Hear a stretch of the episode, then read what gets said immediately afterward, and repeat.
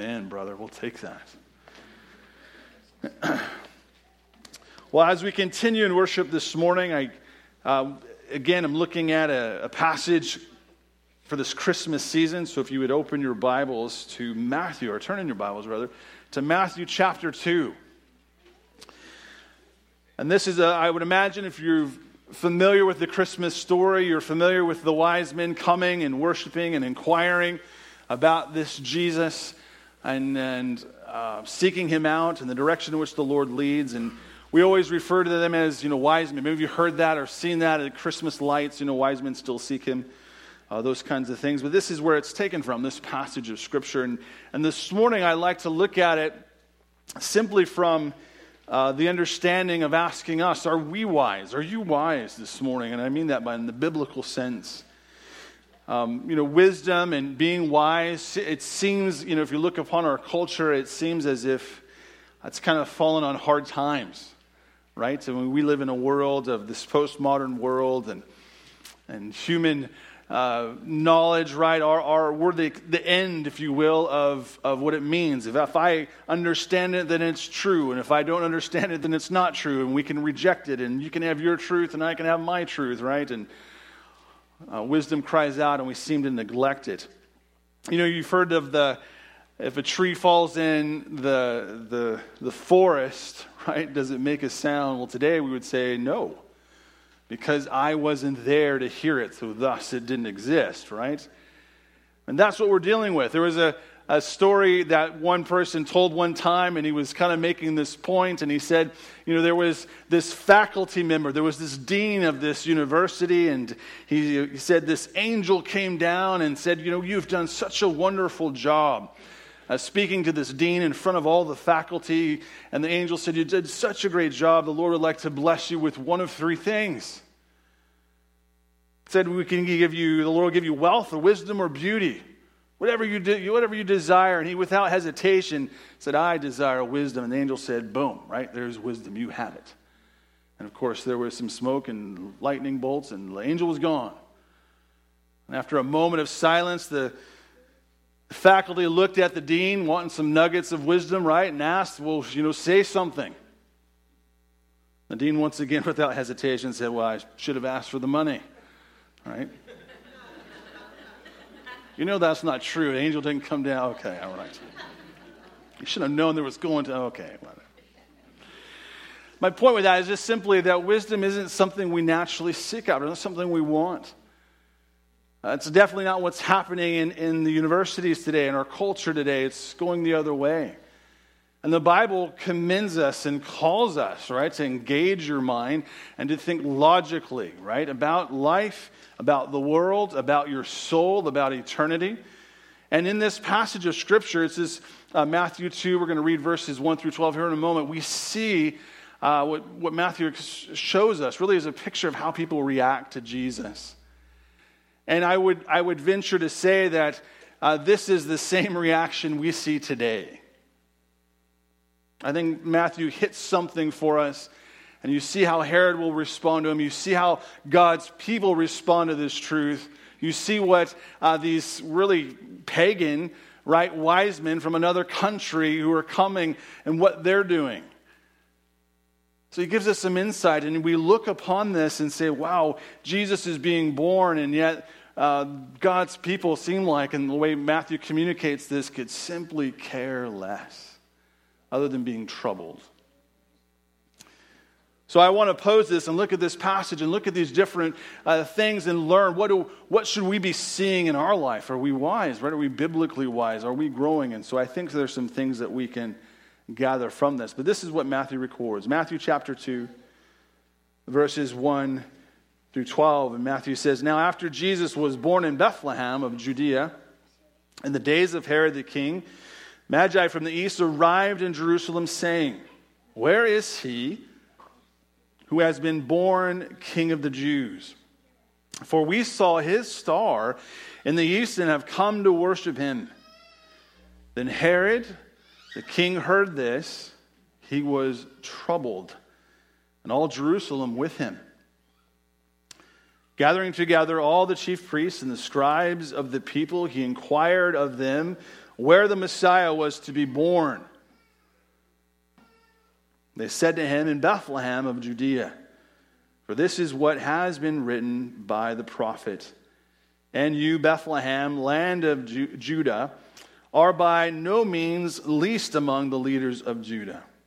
For out of you shall come forth a ruler who will shepherd my people Israel. Then Herod secretly called the Magi and determined from them the exact time the star appeared. And he sent them to Bethlehem and said, Go and search carefully for the child, and when you have found him, report to me so that I too may come and worship him. After hearing the king, they went their way, and the star which they had seen in the east went on before them until it came and stood over the place where Jesus was. When they saw the star, they rejoiced exceedingly with great joy. After coming into the house, they saw the child with Mary, his mother, and they fell on the ground and worshiped him. Then, opening their treasures, they presented to him gifts of gold, frankincense, and myrrh. And having been warned by God in a dream not to return to Herod, the Magi left for their own country by another way. We offer a brief prayer. Father, once again, we thank you for this time. We ask, Lord, simply that by your Spirit you would give us insight and teach us the truths of your word, that we would grow in understanding and grow in our sanctification. And Father, get me out of the way that we would receive, each of us would receive what you have for us today. And I pray this in Jesus' name. Amen. Amen. That's good. So here's the background of this passage a little bit. Uh, scripture kind of is looking at this, this Christmas story, right? We're used to uh, speaking of the birth of Jesus, and yet we kind of get from this passage that Matthew seems to focus really on the divisions that Jesus, even at his birth, brings.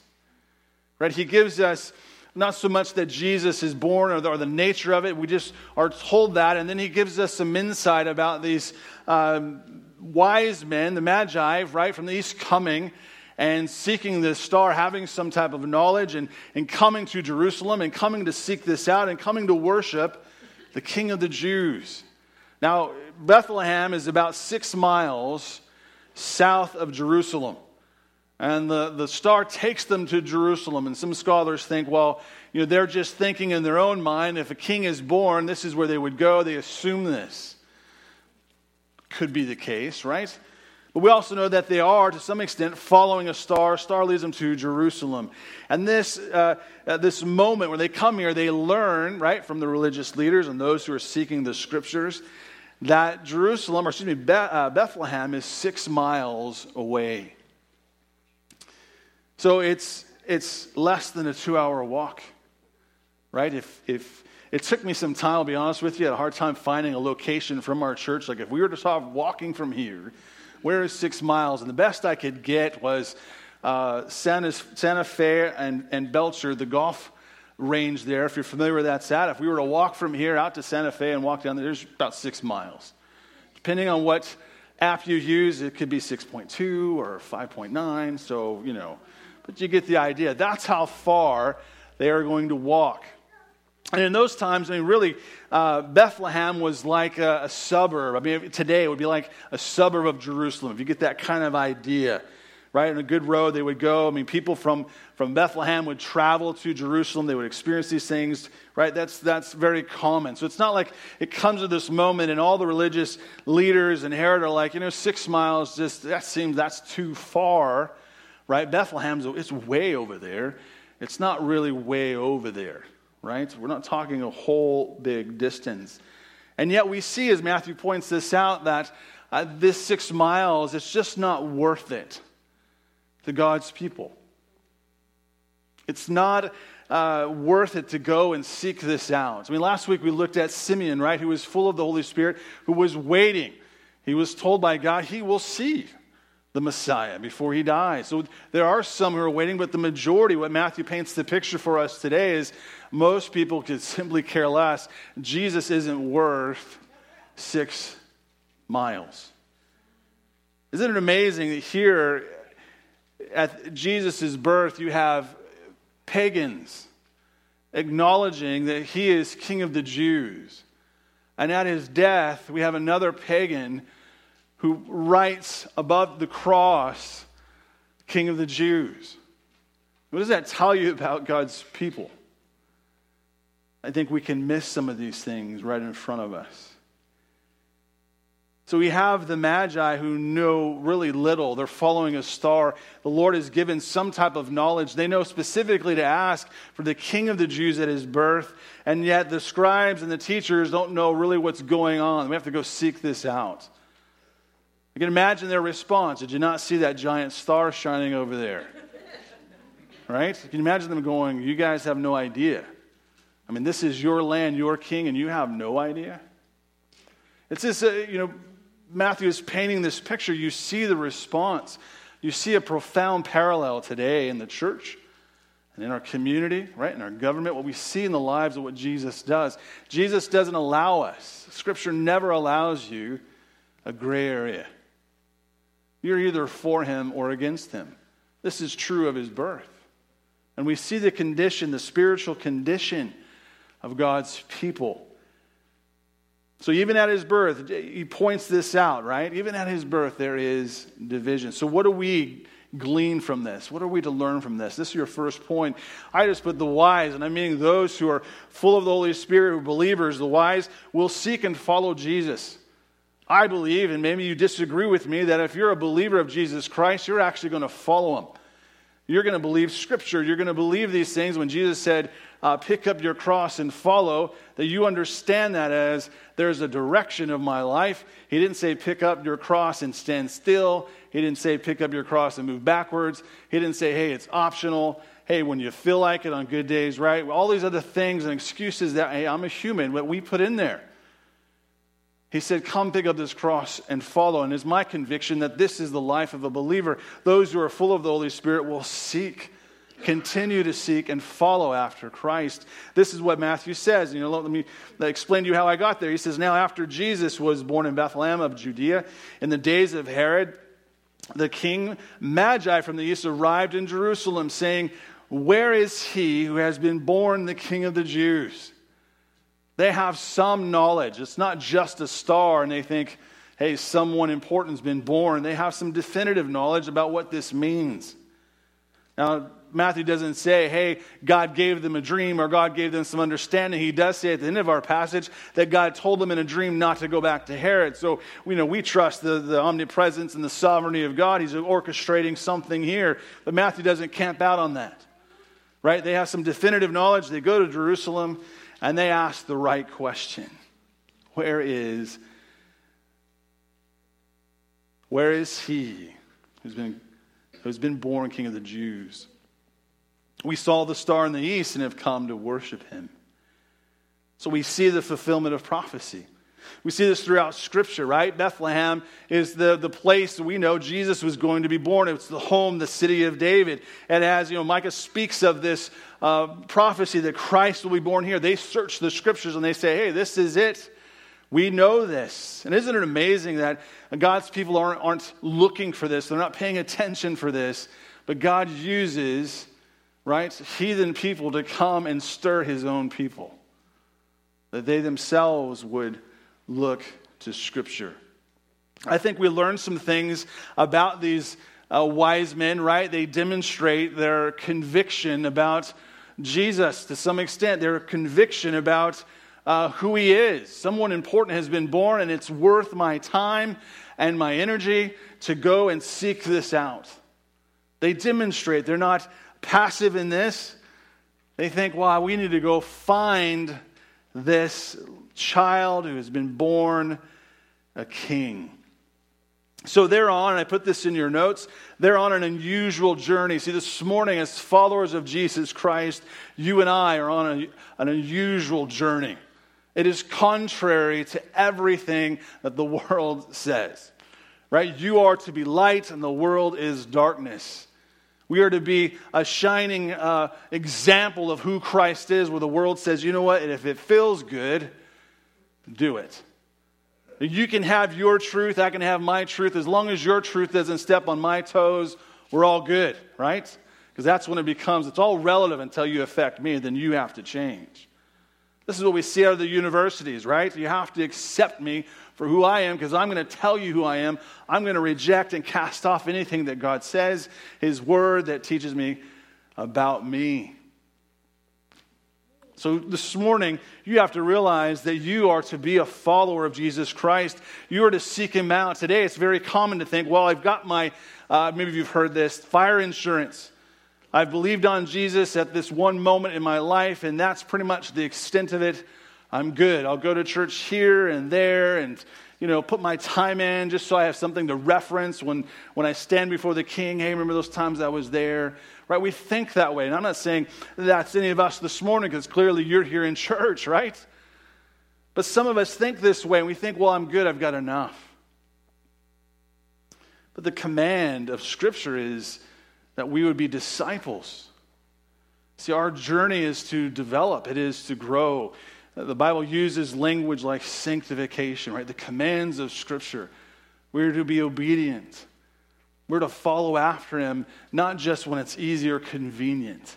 We're to be looking for Him in our lives. We're to be demonstrating Him to the lost. And it doesn't mean you're perfect, it means that there is a direction in your life and it marks out who you are. See, the, the following after Jesus, the, this journey he's placed you on is, is a direction, not perfection. That happens when we go to heaven, right? That's when glorification happens. So if you're breathing this morning, I can say with 100% confidence, you're just not perfect, right? You're not there yet. Neither am I, right? I'm in that boat. But we keep moving forward. The wise men demonstrate this simple truth, right? They're going somewhere. Jesus is enough. However much knowledge they have, they know he's, he's a Jew, he's king of the Jews, he's king at his birth. We're going to go and worship. We've brought gifts. I mean, all of this is in the passage. And yet he shows up. They show up to their, to God's people, right? None of them will make the six mile trip. This leads to the second thing, but there's a significant purpose. They're going to come and worship the King. See, in your own life, you're to be an example. You're to shine this light. You're to be something. Your, your journey is not just you, you have purpose. See, this is the one thing the Christian has that the world can never. Of course, many things, but the world can never have. See, when, when a Christian understands theologically that God is sovereign over everything, then those moments of hardship, you understand there is purpose. We may not know or understand why this side of eternity, why, Lord, did I go through this? And our prayers might have that why, right? Lord, why? And maybe our prayers are full of tears. We say, Why, Lord? Why is this? We realize that even in these things, He's shaping you and making you into the image of his son. That we would live this life in trust, that we would live this life knowing I'm on a journey. This is not my home. I don't live for temporal things, I live for eternal things. And it marks you as radically different. Just being on this journey, just going this direction is so different than the rest of the world. That we can sing like the children, Thank you, Jesus, right? Thank you, God. Thank you for Jesus. Because I know that in this moment or this situation or this hardship, there is a day coming. And I have hold of that in my life. I can answer the question, Where is he? I know he lives. I know in whom I have believed, like Paul. Yet these wise men come and pose this question, and what do they, uh, they receive in response?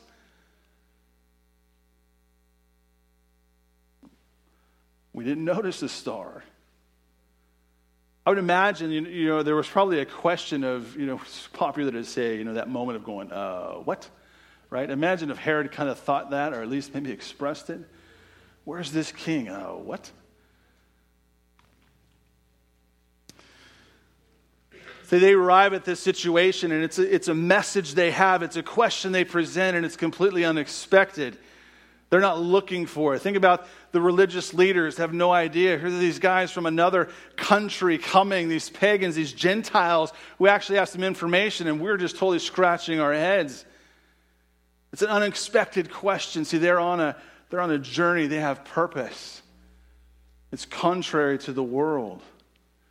So we bring this home. If I take this question that I posed in my title, Are You Wise? But if I was to ask you, Where is Christ in your life? How would you answer that? What if the world was to come to you and say, Where is Jesus? Where is the one who was born? Give me the, the understanding of Christmas. Maybe we could ask it about in our own life is to simply say, Am I demonstrating that I'm following after Jesus Christ?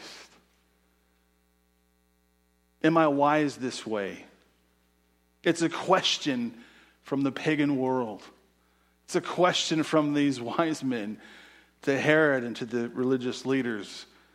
Do you know where Jesus is? John 1 10 and 11 says, He was in the world, speaking of Christ, and the world was made through him, and the world did not know him. He came to his own, and those who were his own did not receive him. So this is a real struggle for us, right? We're on a journey, we're on a direction. There should be purpose to our life. It doesn't, again, doesn't mean perfect, but it means that you're moving forward. And sometimes we go through life with, with neglecting the very thing, right, of Jesus. I know we're busy, I know we have schedules, but how does Jesus saturate these things in your life? There was a story of a lady who was uh, enjoying a violinist who had played so masterly her instrument. And afterwards, she asked her and said, How, do you, how did you get to, to this level of playing? And her response was two words. She said, Planned neglect. And then she went on to explain, you know, I used to practice my instrument. I would, I would go to my room and, and make my bed and, and go through all the things that, that needed to happen, all the things I had to take care of. And then I got to my instrument. And then I realized in life I just wasn't accomplishing the things that needed to get done on my instrument. So I planned to neglect the other things that really could be put off to the following day. And I focused on my instrument. And when my practicing was done, I would then go and work on the other things. See, that's a, that's a, how often in our own life, right? That hits at home. Is there planned neglect in the wrong way in your life? Is it, well, I've got these things to do, right? I've got this and this, and I understand schedules. Trust me, I understand that completely. But there has to be a moment in your life of planned neglect of those things where you say, you know what? I'm going to spend this next hour with the Lord's word open in front of me, pleading for his Holy Spirit to give me direction and insight and encouragement. Because I don't know about you, but those are things that we need. You're all breathing, you live in this world. I don't know about you, but some encouragement would be good. So there's the challenge. We see this, right? This question posed from the world, the pagan world, coming to this situation. Of course, Herod is not a believer, and, uh, but yet the religious leaders are troubled. That's what we see next, right? So this leads on to the next point. We are, we're followers. We're going to seek. This is what uh, wise, those who are full of the Holy Spirit, wise are going to be doing. My second point, verses 3 through 8, is the wise, right? Will heed and apply God's word. When Herod the king heard this, he was troubled, and all Jerusalem with him. Gathering together all the chief priests and scribes of the people, he inquired of them where the Messiah was to be born. Right? So there's conversation happening, isn't there? They are asking, Where is the king of the Jews? Now he's equating this to the Messiah, but not fully understanding, right? What scripture says about the Messiah.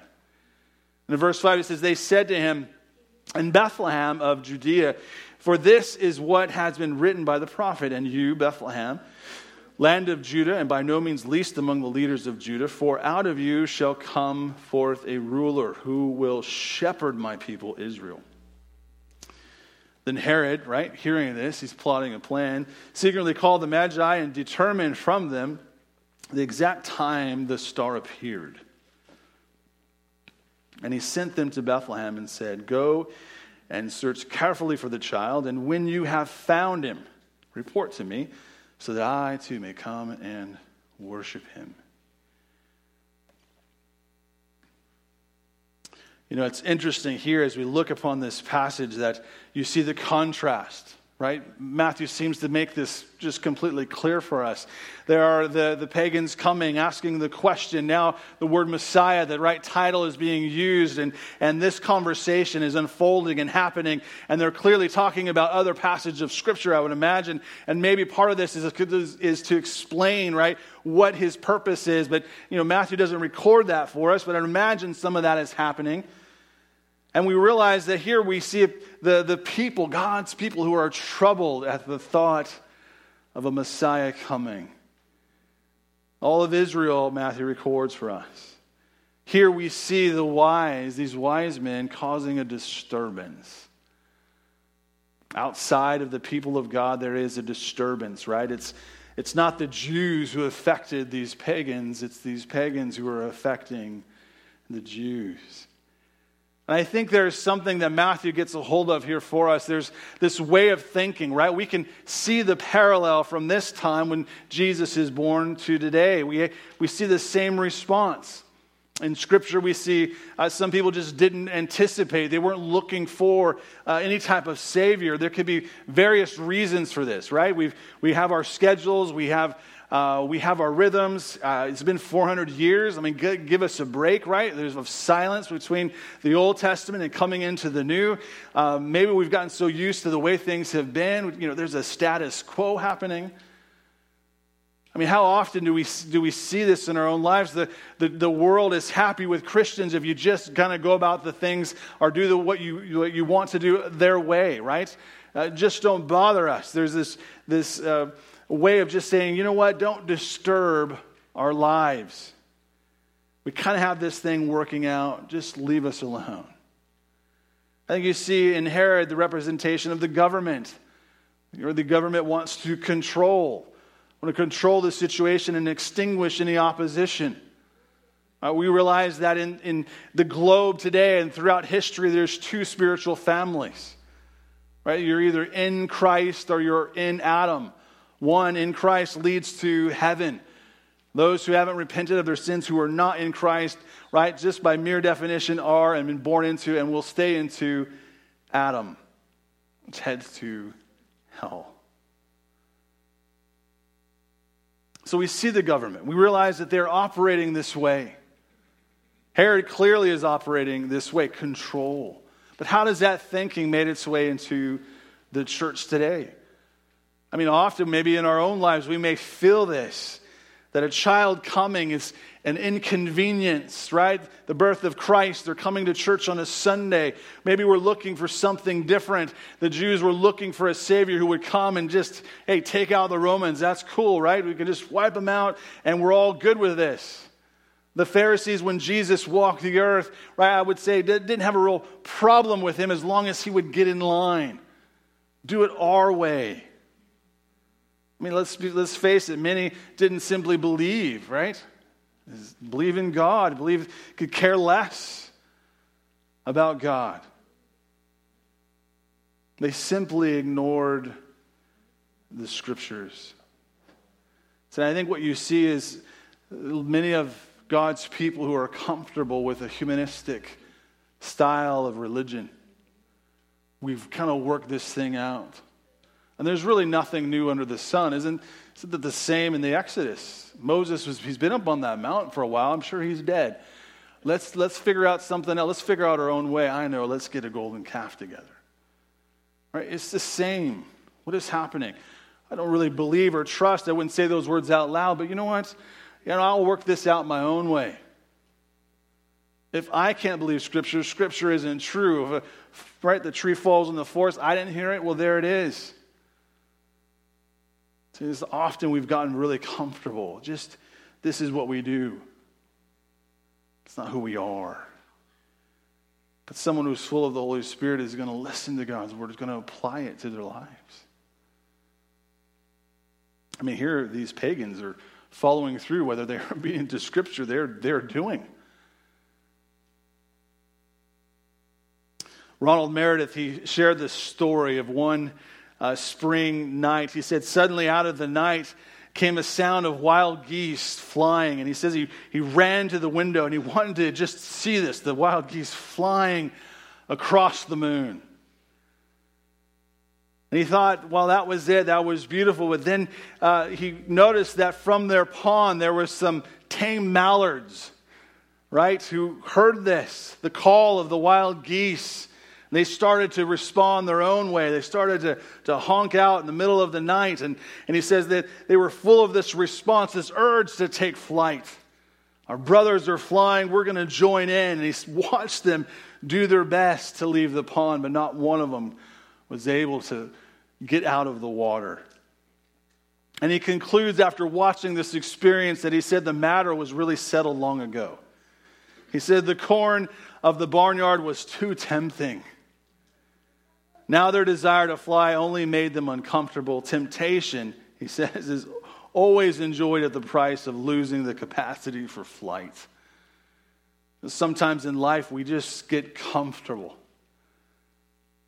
It's a lot easier, I will tell you, right, to, to simply just go along with the status quo. It's something radically different to say, you know what, I'm actually going to love my day. I'm going to go the extra mile. I'm going to do the commands of Scripture. I'm going to stand for truth. I'm going to be a part of the militant church that says, no, he's king. He was king at his birth, he's king at his death. He will forever be king, and this is my conviction. See, the world will focus on temporal things. The believer focuses on eternal things. And the believer is to give thought, just as Scripture communicates, about their soul. Your soul will spend eternity somewhere. And one of the things you see out of the world is not, right? Not thinking about eternity. J.C. Ryle has this, this wonderful quote from his little book of thoughts for young men. And he says this He says, Men will not think clearly, they will not look forward. They will not look around them, they will not reflect on the end of their lives and the inevitable consequences of their current ways. They will awake at last to find they are damned for a failure to think. What does he mean by that? He says, he stresses upon young men give thought to your soul. Give thought to who you are. Give thought to eternity. We don't often speak of those things, but we must, uh, we must give thought to. The world doesn't think this way. And the believer who is heeding and applying God's word realizes that this isn't all there is. And so we want to be sure that we're in Christ. I believe uh, Luke 12, 17 through 20, when, when Jesus speaks of the parable of the rich fool, hits on this. He says, And he began reasoning to himself, saying, This is the rich fool, uh, what shall I do since I have no place to store my crops? Then he said, This is what I will do. I will tear down my barns and build larger ones, and there I will store all my grain and my goods, and I will say to my soul, Soul, you have many goods laid up for many years to come. Take your ease, eat, drink, and be merry. But God said to him, You fool, this very night your soul is required of you. See, the believer is to be full, right, of, of God's truth, to heed and apply, to understand that this is not all there is, that there are people around us, those we have influence over, who are going to spend an eternity, right, with God's wrath and not his goodness. The world needs light. And when God's word fails to be preached, fails to be lived out, ultimately the light will disappear.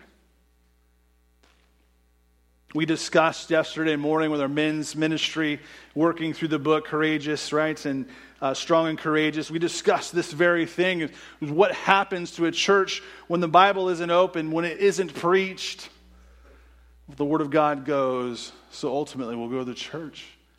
We see this in our society, right? Of people who, who say, Well, I'm at the top of the, the reasoning. I'm at the top, the, the pinnacle of thought is self. We realize when, when truth becomes relative that way, ultimately it leads to irrationality. Because we can make anything true or false, and we can do it at the same time. God's word is objectively true. We heed his truth. We apply it to our lives. We live in a way where we demonstrate to the world that is lost there is a king. His name is Jesus. He was king at his birth, he is king now.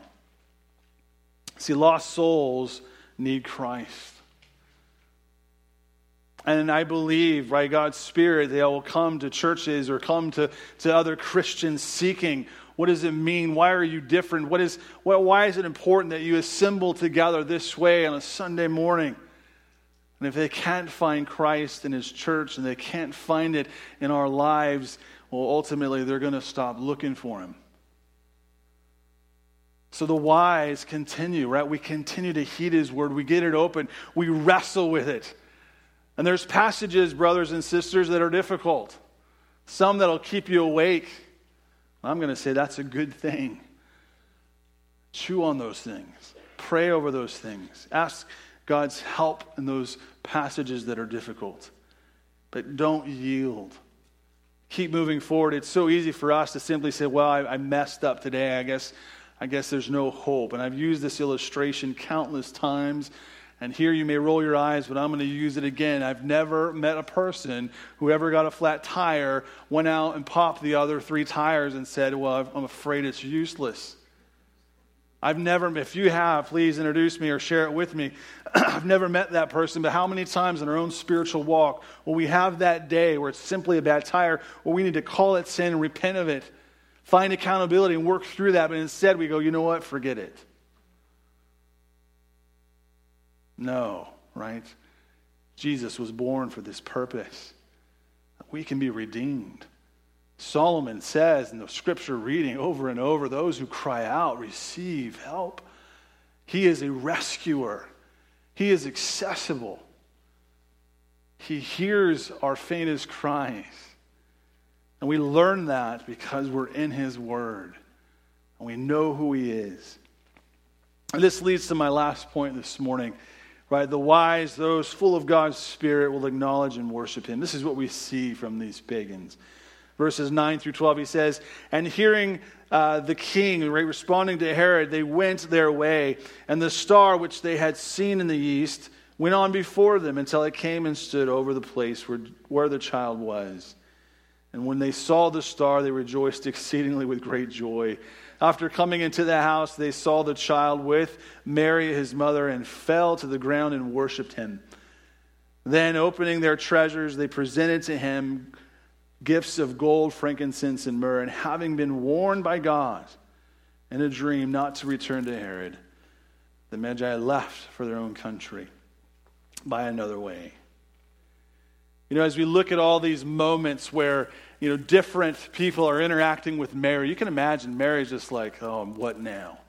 Right? The shepherd have come, the angel have been singing. We've seen Simeon holding the child, telling us. Now there's these, these wise men from the east.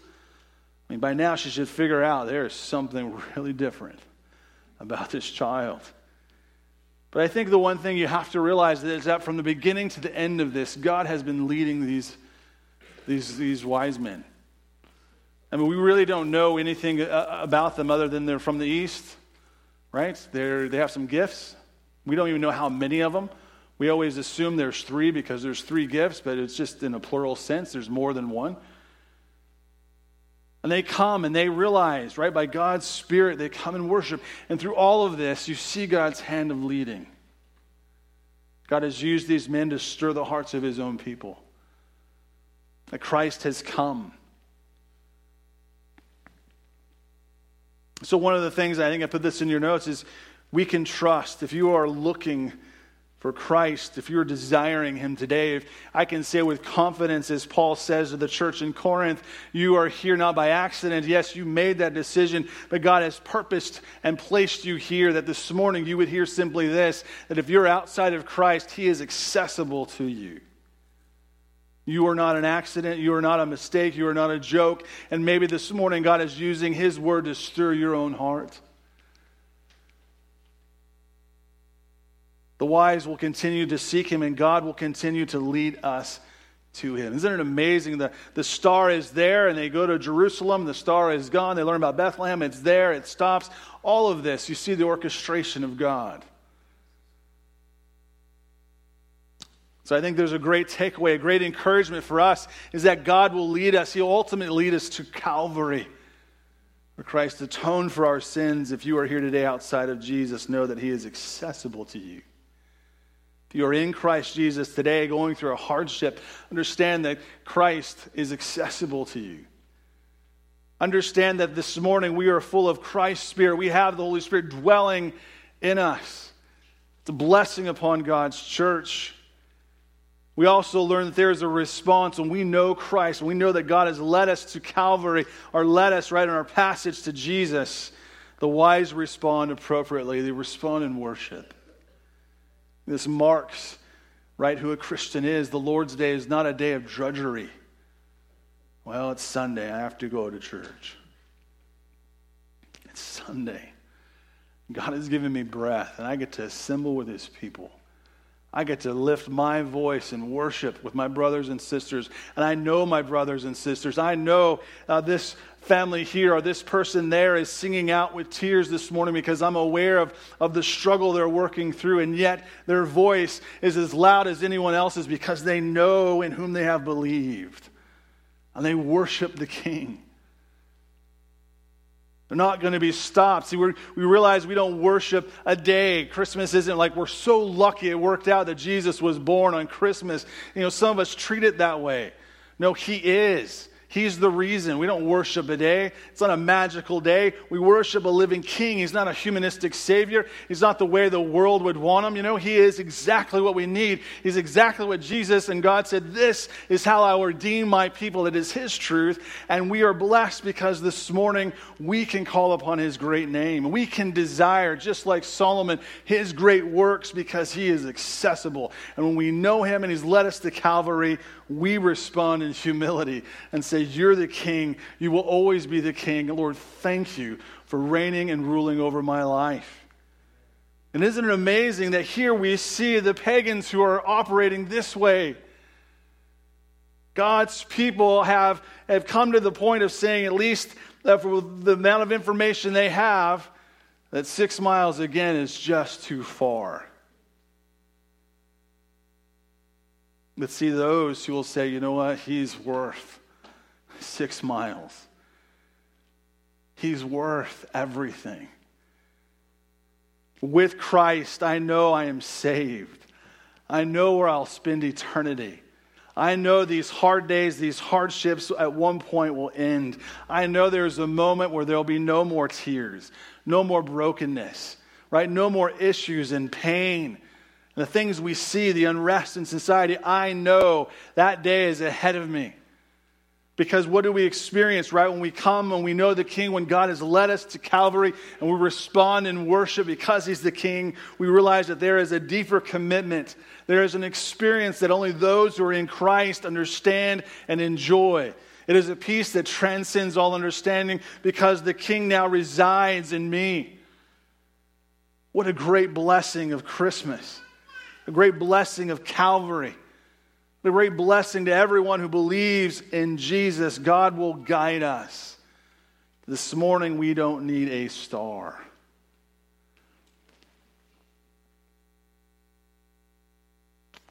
John 12, 46 says, I have come as a light into the world, that whoever believes in me should not abide in darkness. So, the question that I can full circle and bring this back around is simply saying, Are you wise this morning?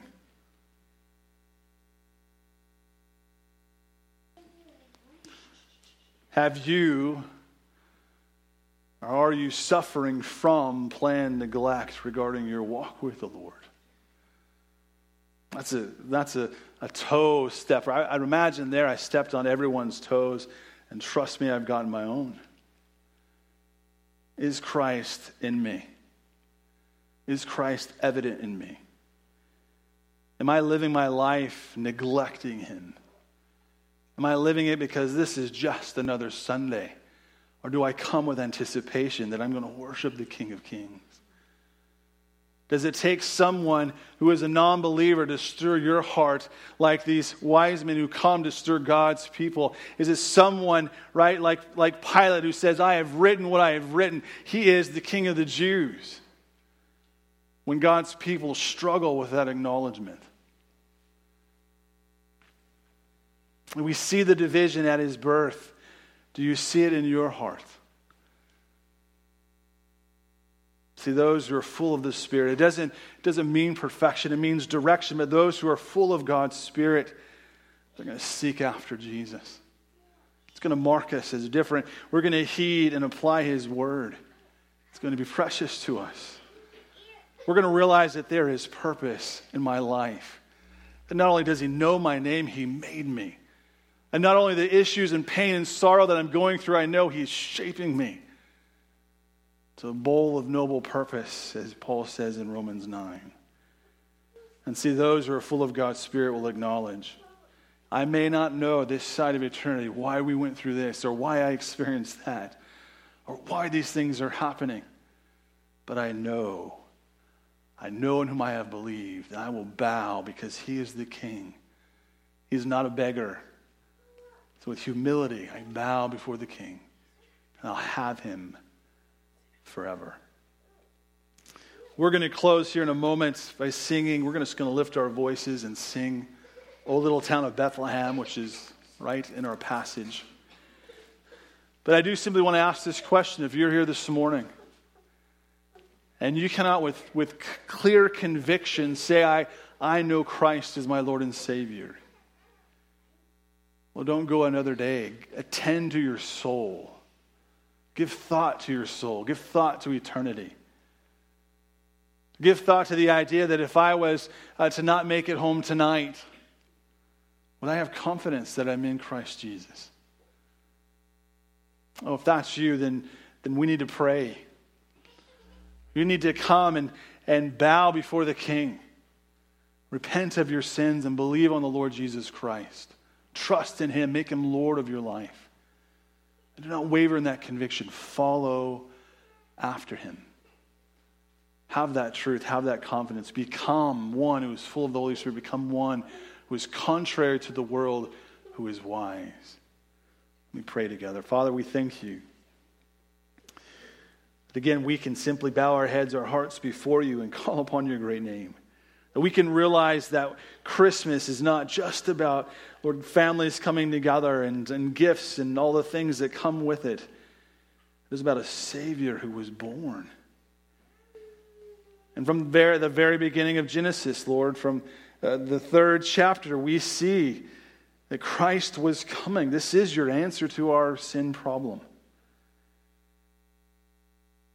And Father, we thank you that you stirred the hearts of those outside of your own people to make your people aware. We thank you, Lord, this morning that your spirit can stir our hearts and make us aware. That we can ask the, question, of our own lives where is Jesus? Is he seen in me?